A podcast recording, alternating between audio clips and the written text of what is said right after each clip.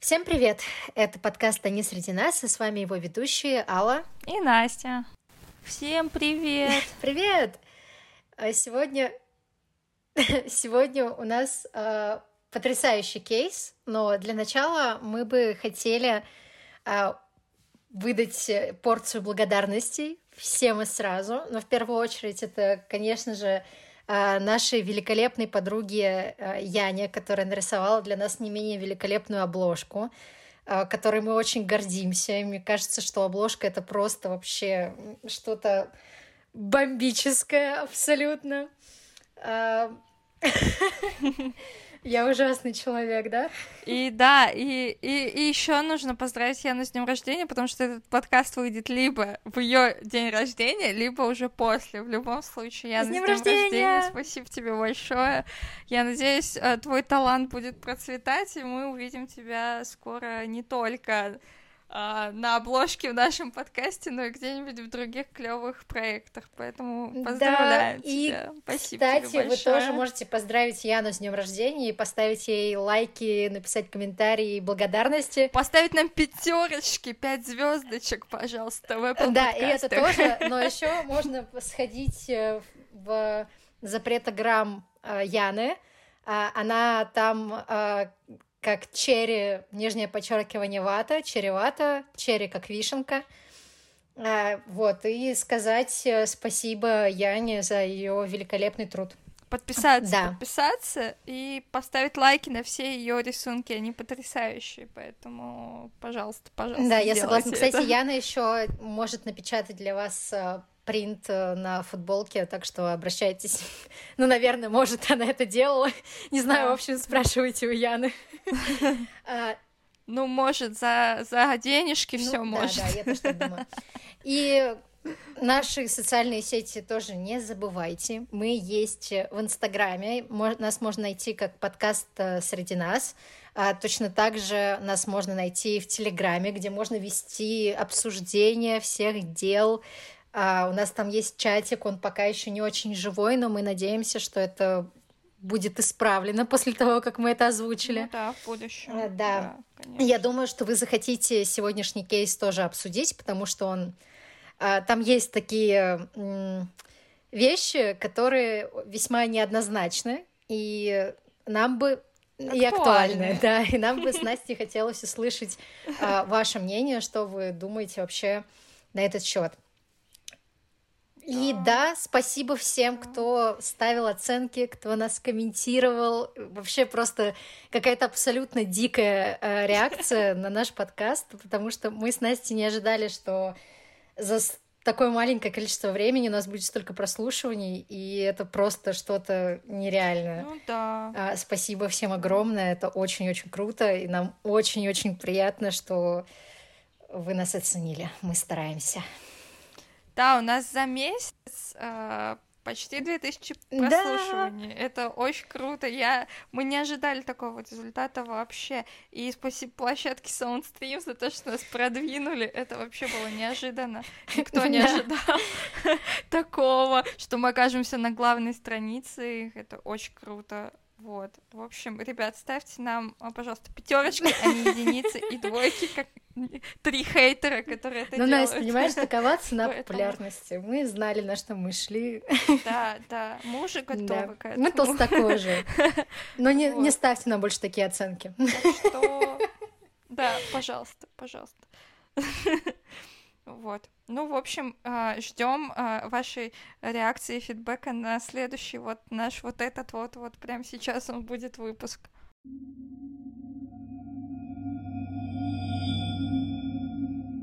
Они среди нас. Это Crime подкаст о настоящих преступлениях и преступниках.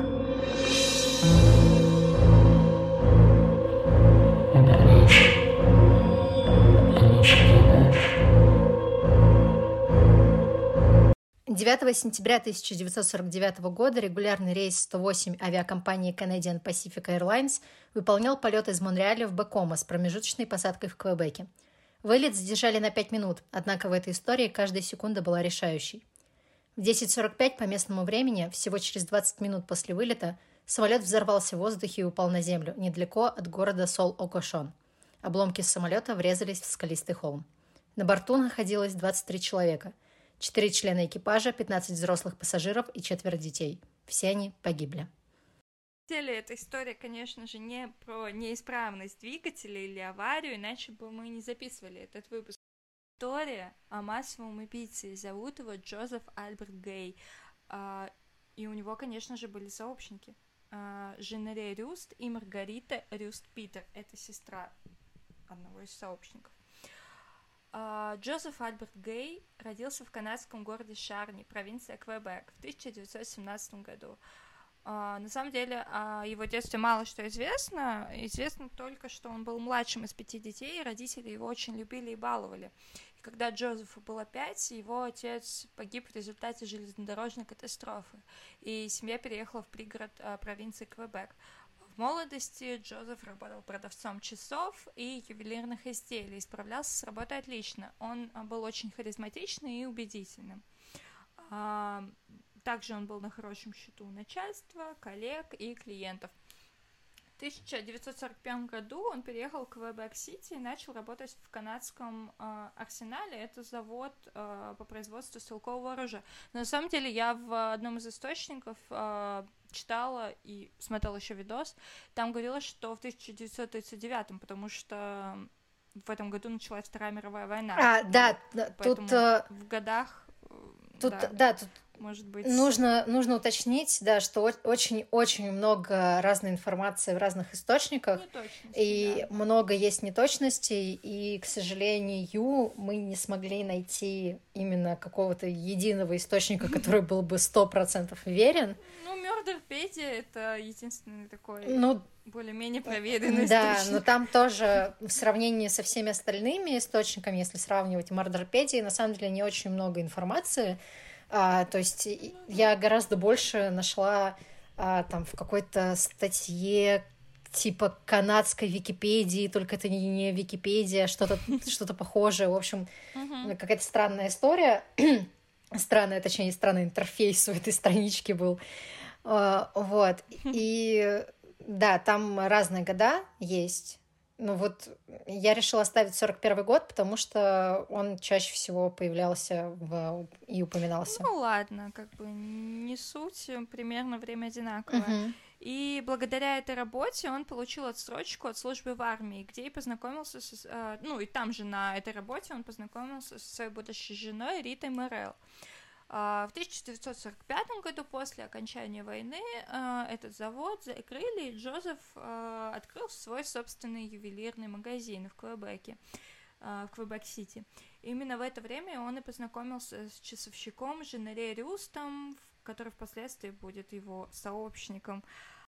Он много раз выручал Джозефа с починкой разных изделий, которые он продавал. Также он познакомился с его сестрой Маргаритой Питер. А, она управляла пансионом в одном из а, муниципалитетов Квебека. Ну, я не буду говорить этот фан-факт. Это важно. Не-не-не, это важно. Да? Да. Ладно.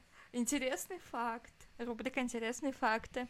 А соседи, а позже это просочилось в прессу, они называли Маргариту мадам Лекарбе, что в переводе с французского означает мадам ворона, потому что она носила только черное. Mm-hmm. А, все, я поняла. Да. да, я поняла. Брак Риты и Джозефа был достаточно счастливым и, может быть, даже безоблачным. И это продолжалось до тех пор, пока у них не родился первый ребенок. А сколько у них вообще детей? У них было? был один, просто это типа first, а, ну, первый. first born. Просто он везде упоминалось почему-то именно first born, первенец, типа, ну, понятно, не знаю почему. Да. Ну понятно. Ладно, а, пока не родился их а, ребенок первый.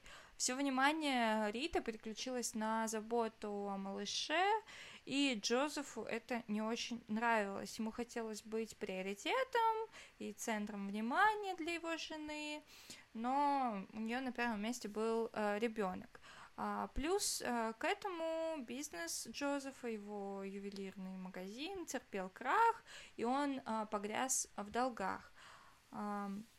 Также, ну тут Алла написала про кризис среднего возраста. Ну блин, а, а, а что, нет? Ну у него же очевидно все задатки ну, среднего возраста, кризиса среднего возраста.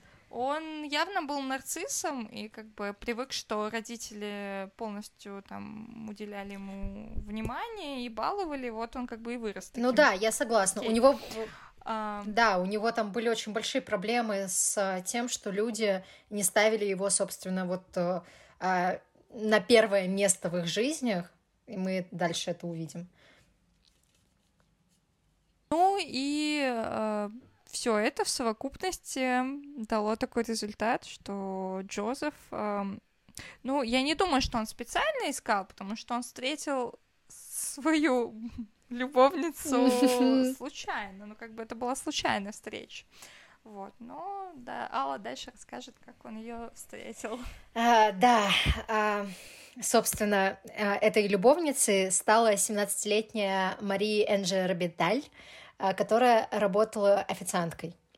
А, в разных источниках утверждается разное. Одни говорят, что Орбиталь знала о жене и ребенке Джозефа, а другие, что она была в неведении. Но правды мы уже не узнаем. Однако, что мы знаем точно, так это то, что Джозеф представился Мари Энджи и ее родителям под вымышленным именем. Для них он был Роджером Анже. А, Еще раз повторяю, что здесь будет очень много французских имен, и я очень извиняюсь, если я их неправильно буду произносить.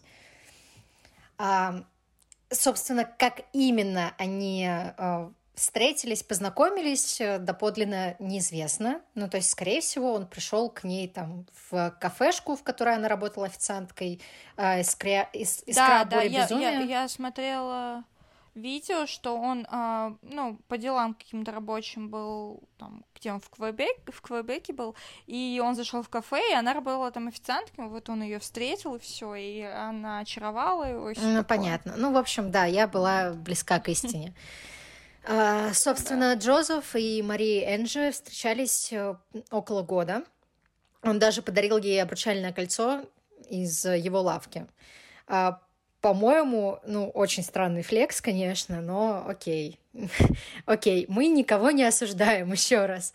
Но просто мне ну, непонятно... Подарила, подарила. Не, мне, непоня... мне непонятно, как это состыкуется с тем, что она то ли знала о жене, то ли не знала о жене. Ну, в общем, ну окей. Ну да, Да. А в ноябре 1948 года Рита узнала о любовнице мужа и рассказала всю правду родителям Мари Энжи. А те, в свою очередь, выгнали дочь из дома. А, здесь нужно, наверное, оговориться, что речь идет, конечно же, очень верующей э, Канаде, в которой там, особенно Квебек, это была буквально католическая провинция, и, наверное, для нас сейчас, ну, звучит странно, да, что женщина пошла разбираться там не с любовницей мужа, условно, а рассказывая ей правду о том, что происходит, что она жена, там, что у них дети есть, все такое. А, а она пошла именно к родителям этой девушки для да. того, чтобы разбор Ну, слушай, она пошла к родителям, потому что ей как бы было 17 лет. Ну, ну типа, да, да, ну, тоже логично. И она жила, типа, с ними, понятное дело. Да, типа, ну, что... логично, логично. Но все равно, типа, для меня вот вся эта история звучит как реально очень странный флекс. Но ок, я верю, что такое могло быть. А, в общем-то, да, они выгнали дочь из дома, и Джозеф, узнав об этом, связался со своей подругой и будущей сообщницей э, Маргаритой Питер э, с просьбой помочь приютить э, Мариэнджи. А Маргарита охотно согласилась, и Мариэнджи приехала в одну из комнат пансионата, которым вот управляла Маргарита, и арендную плату за эту квартиру, комнату, не знаю, как это назвать, выплачивал Джозеф. И в начале 1949 года Робиталь предприняла попытку выйти из отношений с Джозефом и вернуться домой к родителям. А, она заняла у владельца ресторана, где работала 50 долларов для покупки билета на поезд, однако Джозеф проследил за ней до вокзала, а там начал угрожать ей, что если она не вернется вместе с ним в квартиру, то он устроит э, сцену публичную. А, что тоже, наверное, в ну, католической Канаде, типа, было равносильно, что я тут сейчас вот вообще просто такую истерику устрою. Я прям представляю, знаешь, как это было. Это прям, ну, очень забавно. Ну, ладно. А, Мариен же согласилась пойти с ним, а, и дома ее ждала еще одна порция неадеквата. А, Джозеф сжег ее перчатки и ушел спать в ее пальто, чтобы она не сбежала от него, пока он спит. Imagine. Да, просто представьте эту ситуацию. Мы не будем это никак комментировать, вы просто представьте.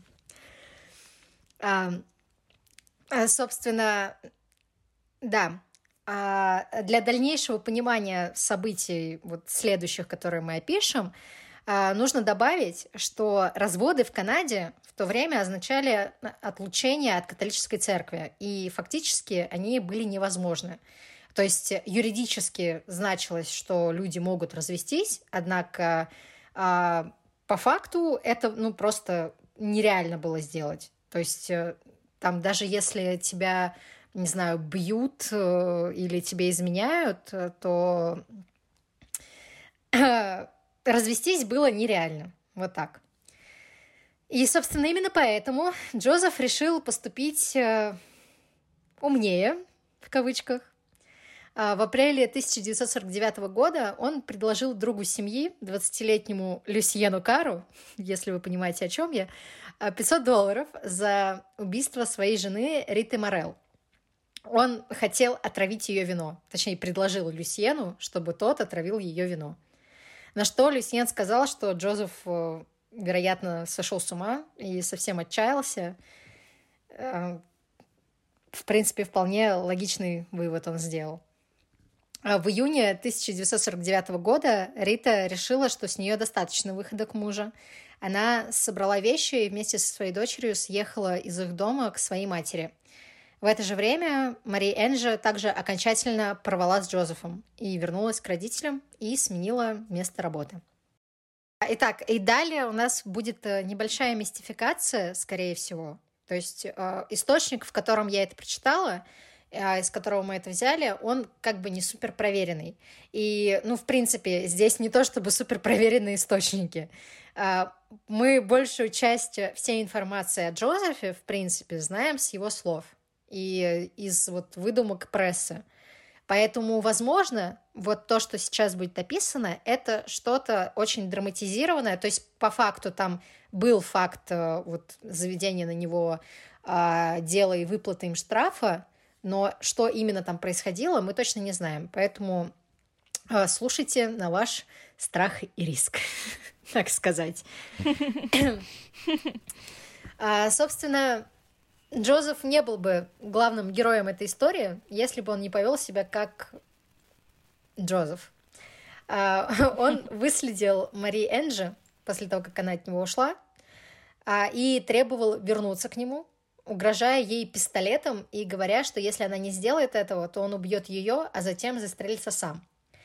А Мария Энджи, несмотря на угрозы, отказала ему, из-за чего Джозеф э, рассверепел еще сильнее. Однако его спугнул полицейский, который услышал их ссору и решил вмешаться. Респект этому чуваку. После этого он сопроводил э, Робби Тайль на ее рабочее место, а после проследил, не вернется ли Джозеф, э, чтобы продолжить ссору с Марией Энджи. А, что, собственно, тот и сделал. Ну, потому что, естественно, как же иначе. И был арестован по обвинению в попытке нападения. Джозеф позвонил э, Мар- Маргарите Питерс с просьбой помочь ему, и та наняла для него адвоката, который добился смягчения приговора до незаконного ношения оружия. То есть его хотели обвинить в вооруженном нападении на человека, а всего лишь вот в, приговорили к штрафу в 25 долларов э, за незаконное ношение оружия. И отпустили на следующее же утро. Однако мысли о Мариэнже не давали Джозефу покоя. Он хотел быть с ней любой ценой. Добиться развода, как мы уже говорили, в то время было очень трудно, если не сказать невозможно. А в случае внезапной кончины Риты, как мы уже поняли, он вполне себе задумывался об этом, Джозеф э, был бы первым подозреваемым э, в ее убийстве, так как его неверность э, была широко известна.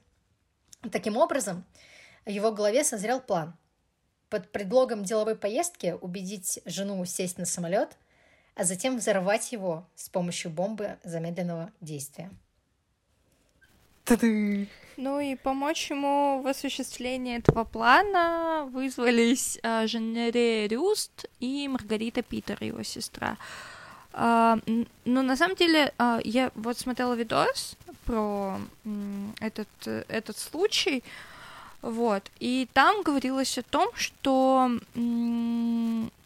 ну как-то, короче, тому непонятно, знали они или нет, потому что а, в то время в Канаде а, регули... регулировалась вот эта продажа этого динамита, но не, не строго, то есть можно, вот она купила его под вы... вымышленным именем, и легенда была такая, что Джозеф сказал, мол, нужно купить для того, чтобы а, подор... подорвать пни в поле да, да, там. Да, да, да по, в поле.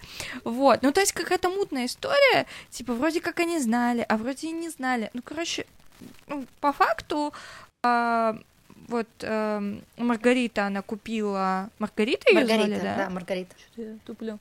Маргарита купила, получается, вот этот шашки динамита, 20 штук, и э, а Женере он сконструировал бомбу. Но опять же, типа, я покупаю, мы покупаем динамит для того, чтобы подрывать пни, но сделай мне бомбу. Да, да, да, да. Ну, это странно. Ну, то есть, да, там, там, а, там ну, вообще короче... там очень мутная история с тем, что знали они или нет, потому что, опять да. же, а, признания да. с их стороны не было. А, то есть это, это как бы важный факт, mm-hmm. да, признание того, что признание их вины от них самих не было а было только а, слив вот э, информации от самого Джозефа. Ну, об этом мы еще в конце да, поговорим. Да. А, ну и э, как бы за что они это все делали, ради чего? Джозеф э, пообещал им деньги, потому что э, у него была страховка на вот на жену, а, да? да? Он, он нет, её, он ее там, смотри, типа, застраховал он жизнь. ее когда привез в аэропорт, он застраховал ее полет. То есть, если в полете что-то с ней случится, то ему, а, как супругу, выплатят 10 тысяч долларов.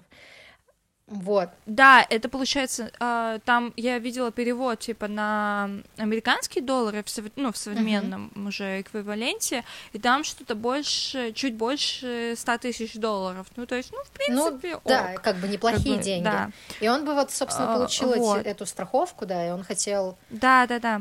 И он, получается, пообещал э, как бы какую-то часть денег со страховки жены э, Маргарите и Женере, и э, еще он обещал ей простить долг в 600 долларов, который она не могла выплатить там ему уже несколько лет.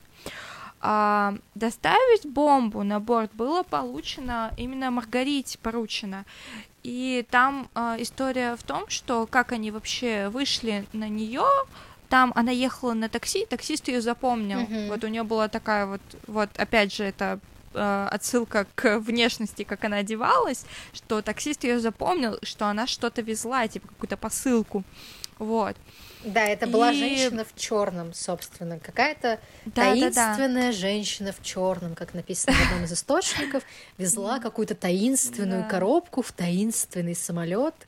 Э, Все таинственное там было, да, да. Так, так и было. Да. А Джозеф а, тем временем повез свою жену в аэропорт в Квебеке, а, вот а, где он купил страховку ту самую. И по плану самолет а, еще перед этим я слышала о том, что Джозеф, он подготавливался, то есть это была, была не спонтанная, как бы, такая идея, он подготавливался, и он а, достаточно часто летал по своей работе, и он а, смотрел вообще, как летает самолет, он летал, летает примерно по одному маршруту, и он запоминал, типа, в какое время он пролетает над рекой, над сушей там, и так далее. Вот. И он выяснил, а перед этим, кстати, он прочитал э, в газете, был случай в, в Филиппинах. Да, в Филиппинах. Когда, Uh, господи, я не помню, что там тоже муж, да, отправил свою жену куда-то. Нет, там наоборот, там и... жена uh, отправила мужа я не помню точно в какую в какой именно полет, uh-huh. но в последний полет его uh-huh. жизни, очевидно, для того, чтобы да, для того, чтобы получить э, страховку Вот, и он, да, вдохновился вот именно этой идеей. Да, об этом писали активно в газетах, да. И там да. после, после Вот, него, он, после того, да. как он совершит это преступление, тоже будет чувак, который вдохновился уже, в свою очередь, э, Джозефом. да. Вдохновился, да, конечно же, в кавычках, уже Джозефом. э, И это тоже очень известный случай. Этого чувака, у него фамилия Грэм, Джек Мгм. Грэм. А, это уже в США было. Вот, он там Мгм. тоже убил э, 44 человека, которые были на борту. Тоже с помощью бомбы, Ужасно. тоже, по-моему, с помощью бомбы ужасно. замедленного действия именно. Ну, и он хотел убить свою Мгм, мать, но мгм. это уже совсем другая история, в общем, да. Ну да, и по плану самолет должен был упасть в реку Святого Лаврентия, а, что при тогдашних технологиях, тогдашних, правильно слово? Ну, Ну, нормально. что при тогдашних технологиях очень а, затрудняло бы любое расследование катастрофы, то есть, ну, как бы в то время не развито это было.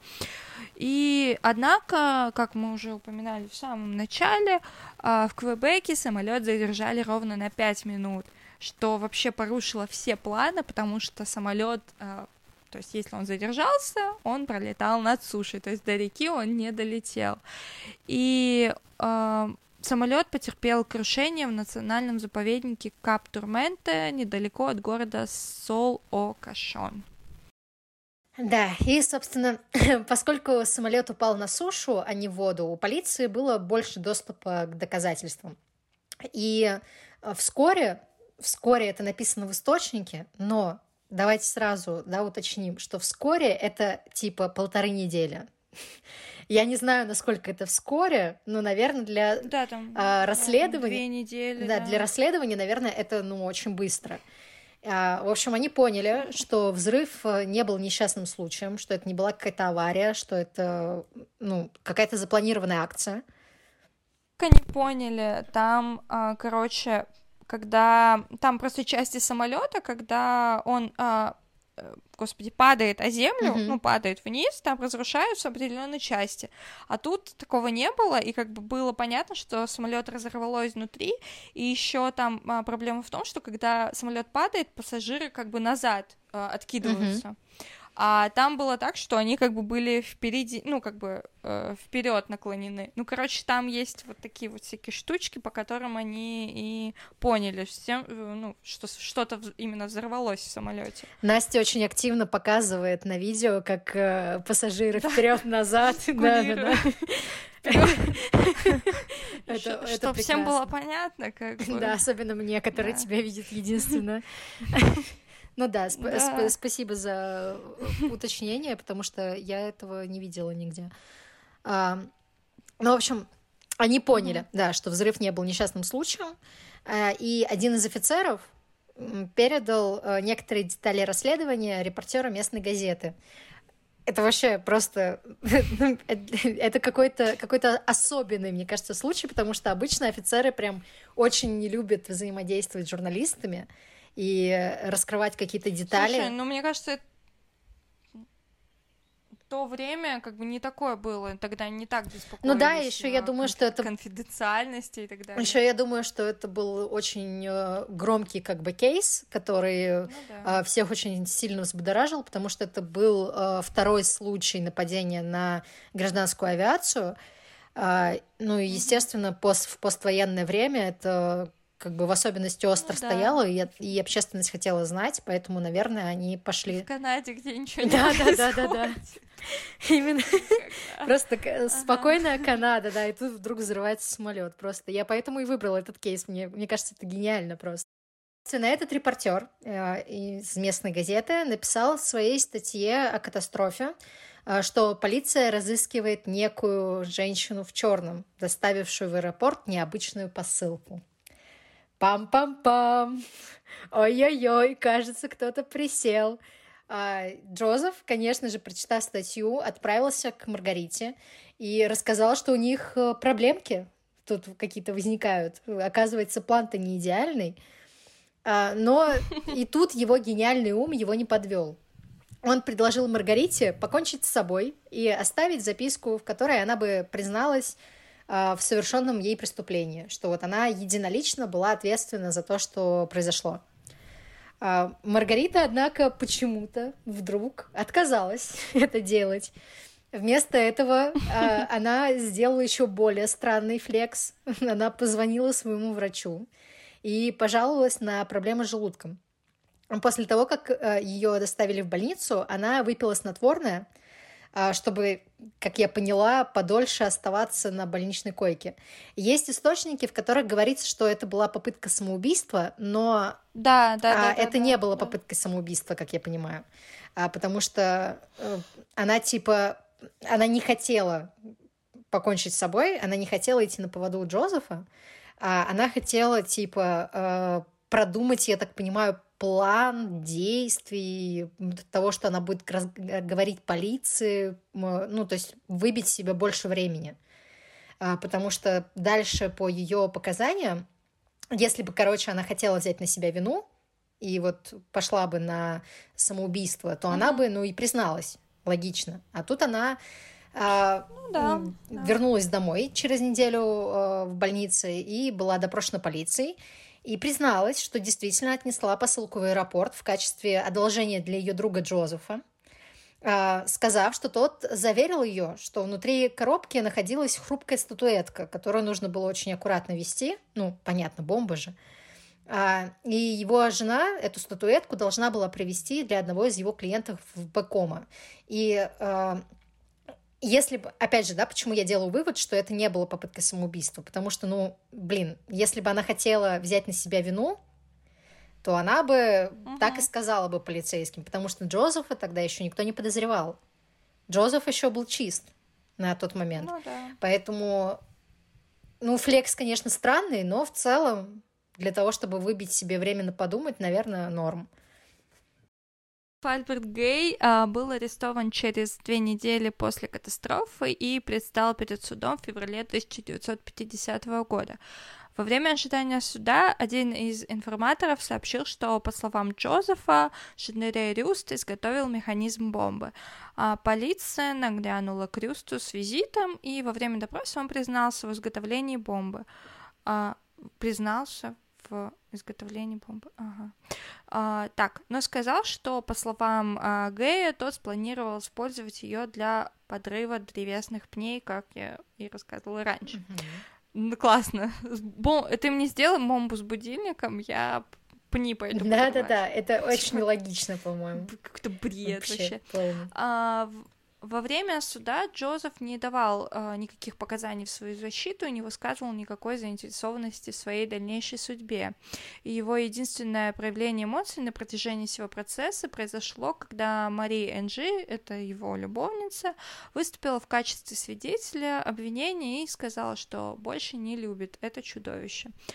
А, 14 марта 1950 года Джозеф был признан виновным в убийстве 23 человек, в том числе там находилось четверо детей, Да, да, да, четверо детей. А, ну, мы, да, вначале говорили, и приговорен к смерти через повешение. Его последними словами было, по крайней мере, я умру знаменитым. Молодец, молодец. Что могу сказать? Ну, действительно. Ну вот мы рассказываем о нем, кто же знал, Да. кто же знал. Да. На самом деле, когда я уви- увидела эту фразу, мне резко расхотелось сделать выпуск, но я решила, что мы дойдем до конца. Ну, ну да, да. А, однако Ну да. на этом история не заканчивается. А, перед казнью Джозеф отправил чрезвычайно подробное 40-страничное признание непосредственно премьер-министру Квебека Морису Дюплеси, в котором он с потрохами сдал своих сообщников, заявляя, что все их показания полная чушь.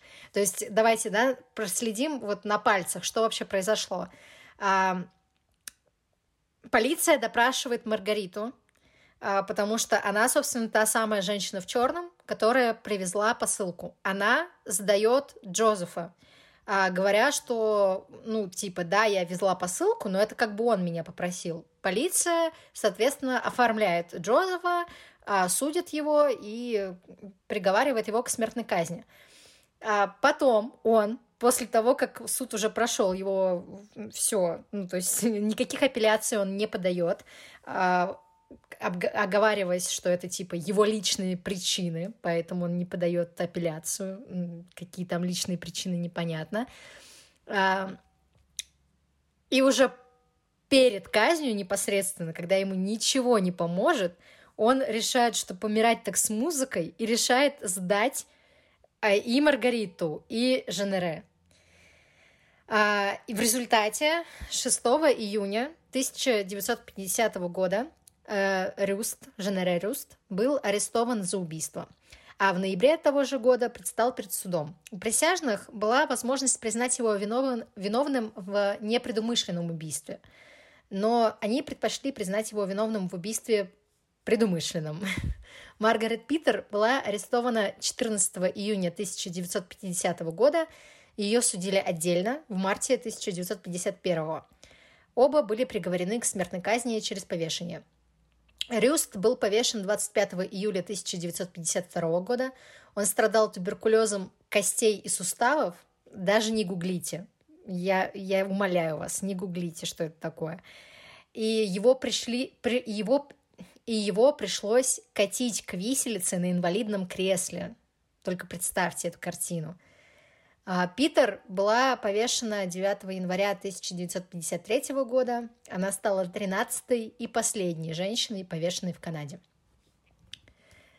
Собственно, на этом наш контекст все, но сама история еще не все, потому что, мне кажется, здесь есть очень много что обсудить, а, потому что мне кажется лично, что вот вся вот эта вот э, история с Маргаритой и Женере а, звучит как, ну, хрень полная, если честно. Мне кажется, что а, Джозеф, возможно, вероятно, скорее всего, он их а, просто подставил из-за того, что а, это дело было какое-то супер громкое, а, и их судили судом присяжных. Их, собственно, и обвинили в предумышленном убийстве, массовом убийстве 23 человек и приговорили к смертной казни. Но я допускаю мысль, что они действительно могли не знать того, э, для чего нужен был динамит для Джозефа. А, ну, там, типа, с бомбой, конечно, вообще другой, другой разговор, потому что там реально бомбу сделали из будильника, э, собственно, они были часовщиками, и аккумулятора. Она должна была взорваться там в определенный момент времени. Зачем это сделано? Типа, чтобы, чтобы что? Ну, возможно, для того, чтобы оставить это на поле и успеть убежать, я не знаю. Ну да, ну не знаю, но это странно. Не знаю, мне кажется, что они знали. Мне кажется, что они просто, он им пообещал, вот мы поделим деньги, и мне кажется, тут прям такой расчет был, прям э, вот, вот это Ну, про- просто, э, не знаю, мне кажется, что э, вероятность того, что тебя поймают за хвост и повесят, она э, как-то, ну, вот деньги и вероятность смерти все-таки, знаешь, немножко перевешивают друг друга на весах. Ну, блин, там был почти идеальный план, видишь? Да, почти идеальный план от гениального Джозефа, который не увенчался ну, успехом, да. к сожалению. А, ну да. да, и плюс еще тот факт, что как бы не было никаких э, признаний вины э, от Женере и Маргариты, и были только вот эти 40-страничные показания Джозефа, который он сделал, собственно, непосредственно перед казнью. В общем, не знаю, мне кажется, что это как- как-то дурно пахнет, и что ну, не были они виноваты, не, ну, то есть они не знали о том, что он задумал.